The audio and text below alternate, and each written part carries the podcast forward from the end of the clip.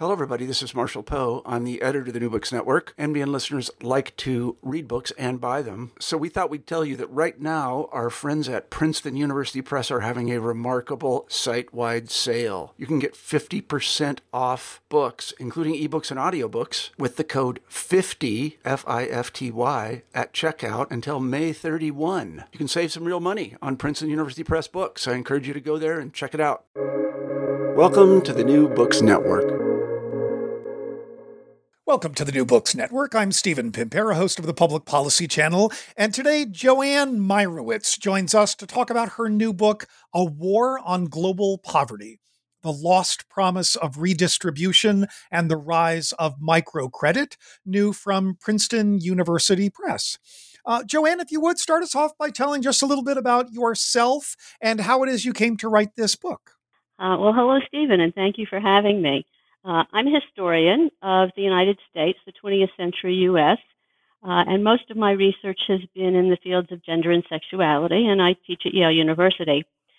So um, this book took me a little bit farther afield from some of my earlier work, which was uh, my first book, Women Adrift, was on a group of working women in the early 20th century uh, in Chicago. And my second book was on the history of transsexuality and how, how definitions of sex and gender changed over the course of the 20th century.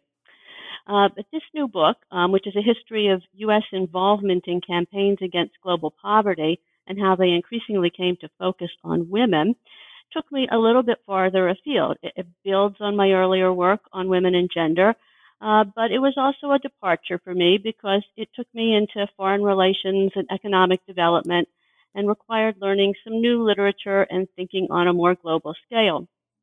So that's the sort of background to the how my scholarly my career took me to this book. But this particular project, I came to it from a couple different directions. Uh, one of them is more personal, and one more scholarly or intellectual. So the more personal story is that my sister was doing research in Rwanda, and I went to visit her there, and we went together to Ethiopia as tourists and when we were traveling there, I kept seeing signs of economic development and anti poverty efforts. And I mean literal signs, some of them rusting signs, left over from the 1980s famine. Uh, there were signs for uh, USAID, United States Agency for International Development, for a land reclamation project. There was a water tank donated by a Scandinavian Lutheran church. There were signs marking offices for big NGOs like Save the Children or Doctors Without Borders. And some of the signs advertised projects for women. So I knew, you know, that there had been famines in Ethiopia in the 70s and 80s, um, and I knew that there had been economic development there. But I started wondering, when did we get these projects for women? Uh, especially economic projects, not projects that focused on health or nutrition or birth control. So I came back home and I went to the USAID website and I searched for gender. And back then, it's no longer there. There was a full page on gender stories. They now have other pages on, on gender empowerment, women's empowerment. But there was a page on gender stories that went from A to Z, from Afghanistan to Zambia. And each country was a hyperlink that led to success stories about what USAID had done for women in those countries. And somewhere on the site, there was a one sentence history uh, that said the interest in gender had started in 1973 with the Percy Amendment. So the Percy Amendment uh, was an amendment to the U.S. Foreign Aid Act passed in 73 that mandated that U.S. foreign aid funds include women in economic development projects. So that sentence led me to my research. How and why did we get the Percy Amendment? And that uh, that was a sort of entering wedge, and then it turned into a much bigger project. So that's perfect. So, so, why don't why don't we use that as as maybe sort of the the, the fulcrum or the turning point? The way that uh, you lay out the book is is put crudely. We've got sort of three big periods, right? As we're thinking about uh, global poverty. The first is sort of large scale public development projects. On the one hand, you've got things like dams and water. On the other is the idea that, that economic growth itself will lift people in less developed countries out of poverty. The second phase is this turn toward uh, smaller scale projects, business development project aimed principally or increasingly at women via non governmental organizations. And then where you conclude your narrow narrative is the emergence and arguably dominance of microcredit schemes, right? Small loans increasingly undertaken by private for profit actors uh, targeting women at the household level. So, what we go back to that first period, what should we know about? Uh, uh, thinking before the the Percy Amendment of '73, and then and sort of where we go in that story afterwards. So, in the earlier period, as you say, there was a field of economic development, um, and it focused mostly on what were known as modernization projects, uh, focusing heavily on building infrastructure. And the assumption there uh, was that economic development at the national level, national economic growth, uh, gross domestic pro- product, would trickle down and eventually help end poverty. And what people in the 1970s, economic development experts, started saying was that that wasn't happening. They did studies, and there could be economic growth, but it didn't necessarily help what they called the poorest of the poor.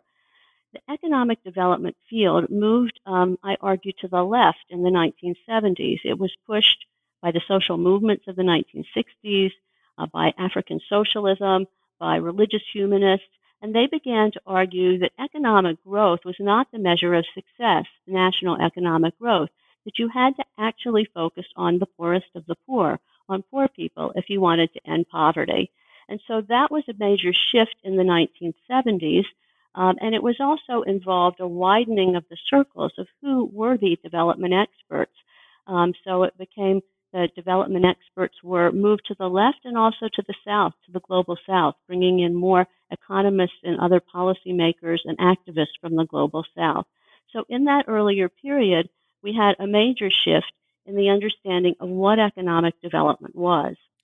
So talk uh, uh, and and you know part of this shift is accounted for by the increasing role of women themselves in these processes. Can you talk a little bit about maybe some of the key institutions or the key players?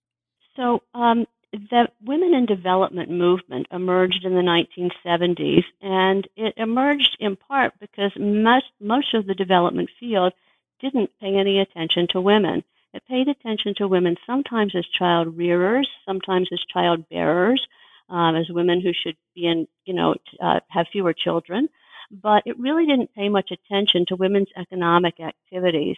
And so a group of women in the early 1970s started converging and suggesting that economic development programs had actually harmed women, had actually undermined their traditional status by making all of the training and all of the jobs that were in these economic development programs go to men.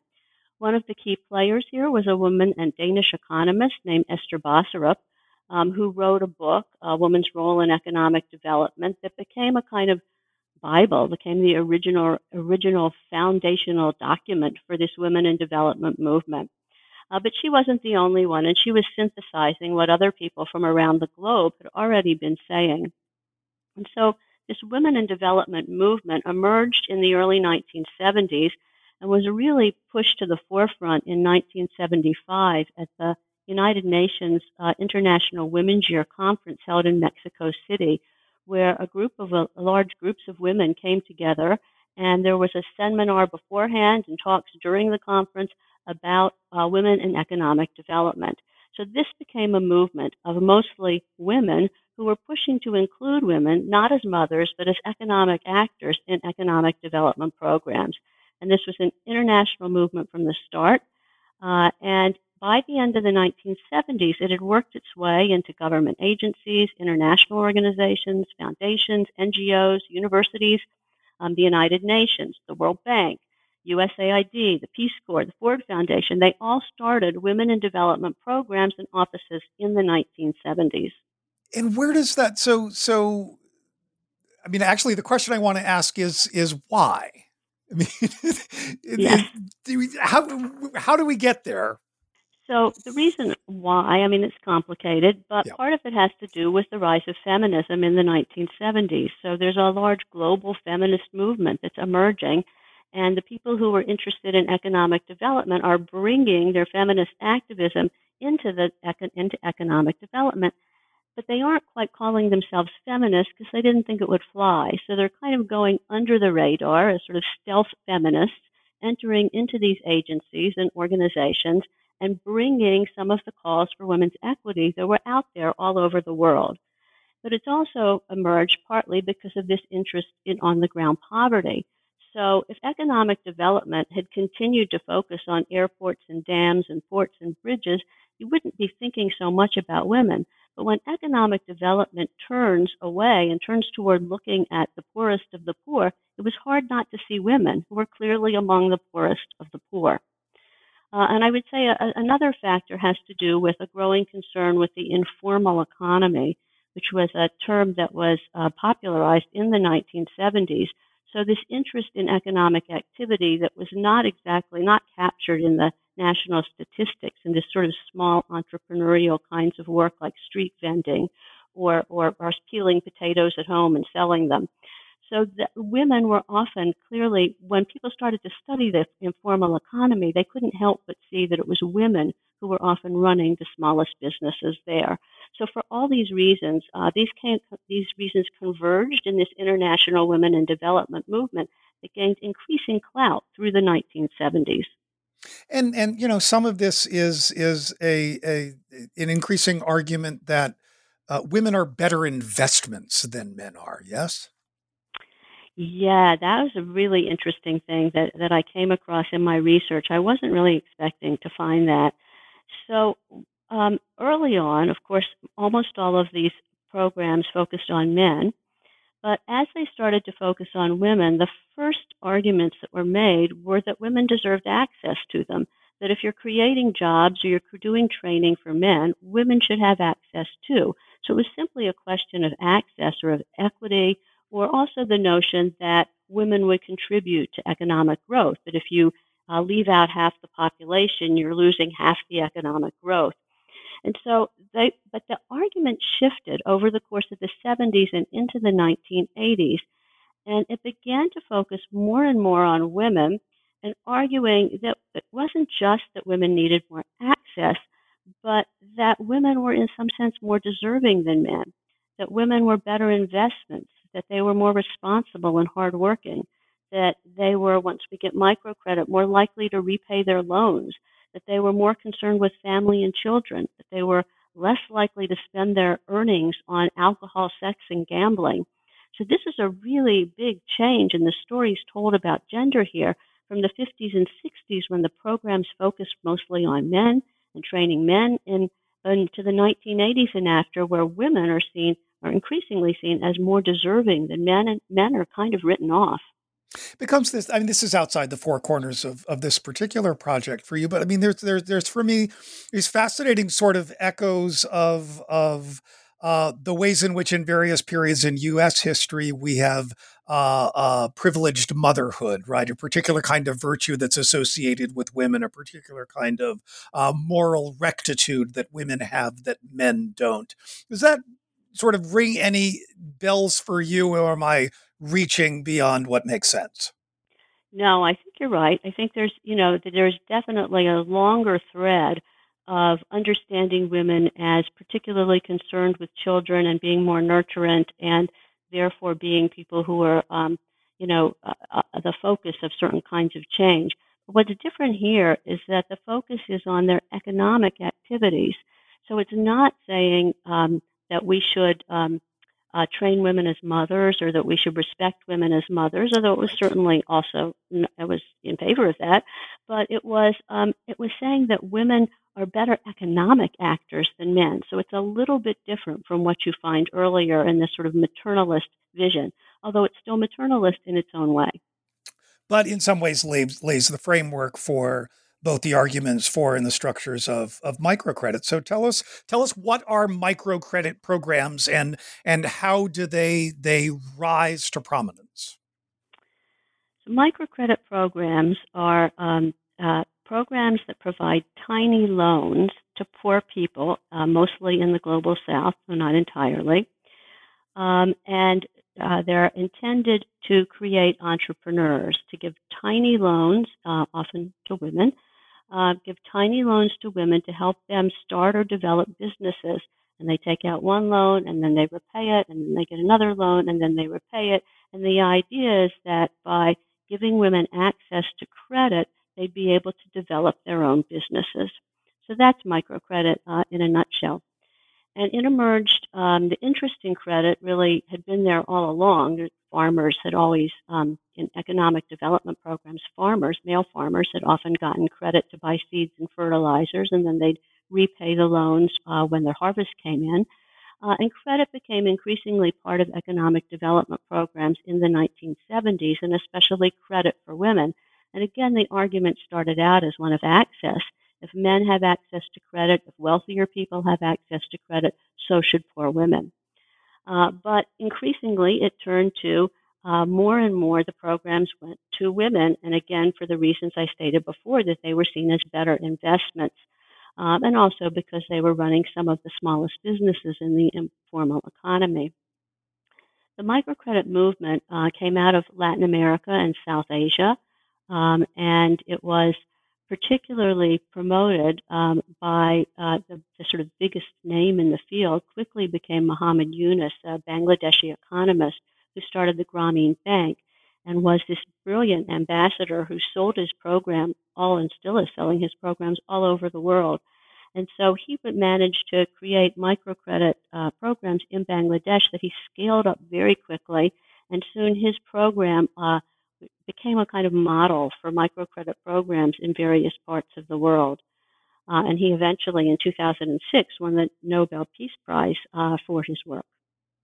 So, as you observe the the, the microcredit movement, if we can call it that, gains power as the the debt crisis is hitting in precisely some of the places where these programs are expanding. And, and you, in fact, go so far as to say that microcredit quote fit the neoliberal moment end quote. Can you can you walk us through a little bit about what you mean there? Yeah um, so in the 1970s there were some more radical proposals for redistributing wealth. The anti-poverty programs of the 1980s talked more about redistribution uh, redistribution between nations between from wealthier nations to poorer nations and redistribution within nations microcredit was uh, uh, retreated from redistribution uh, and retreated from the more radical proposals. It was instead a, a privatized, market oriented business development.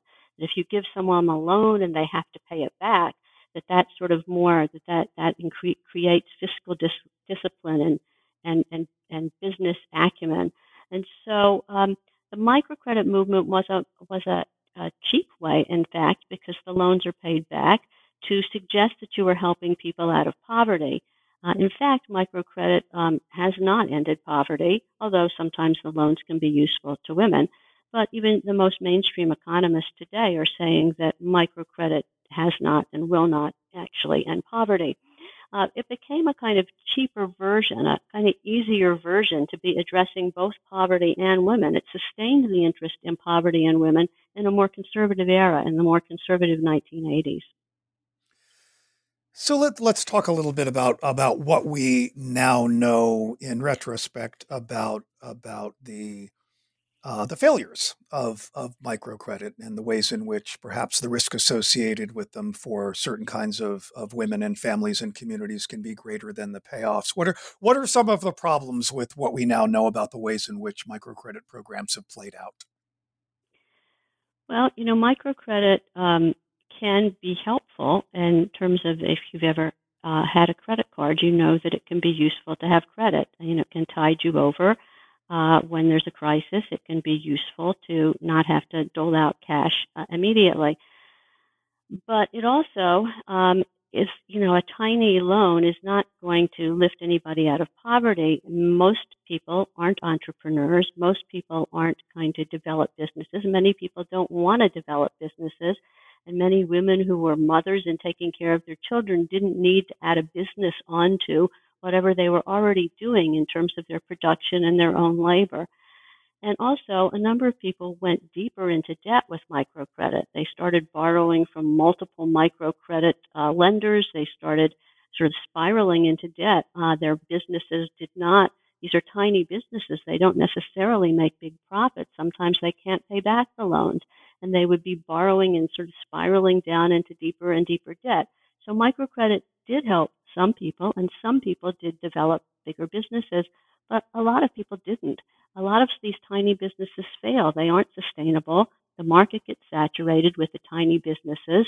Um, they, they're, um, people people lose their businesses, people spiral into debt. It wasn't good for everybody. It isn't good for everybody.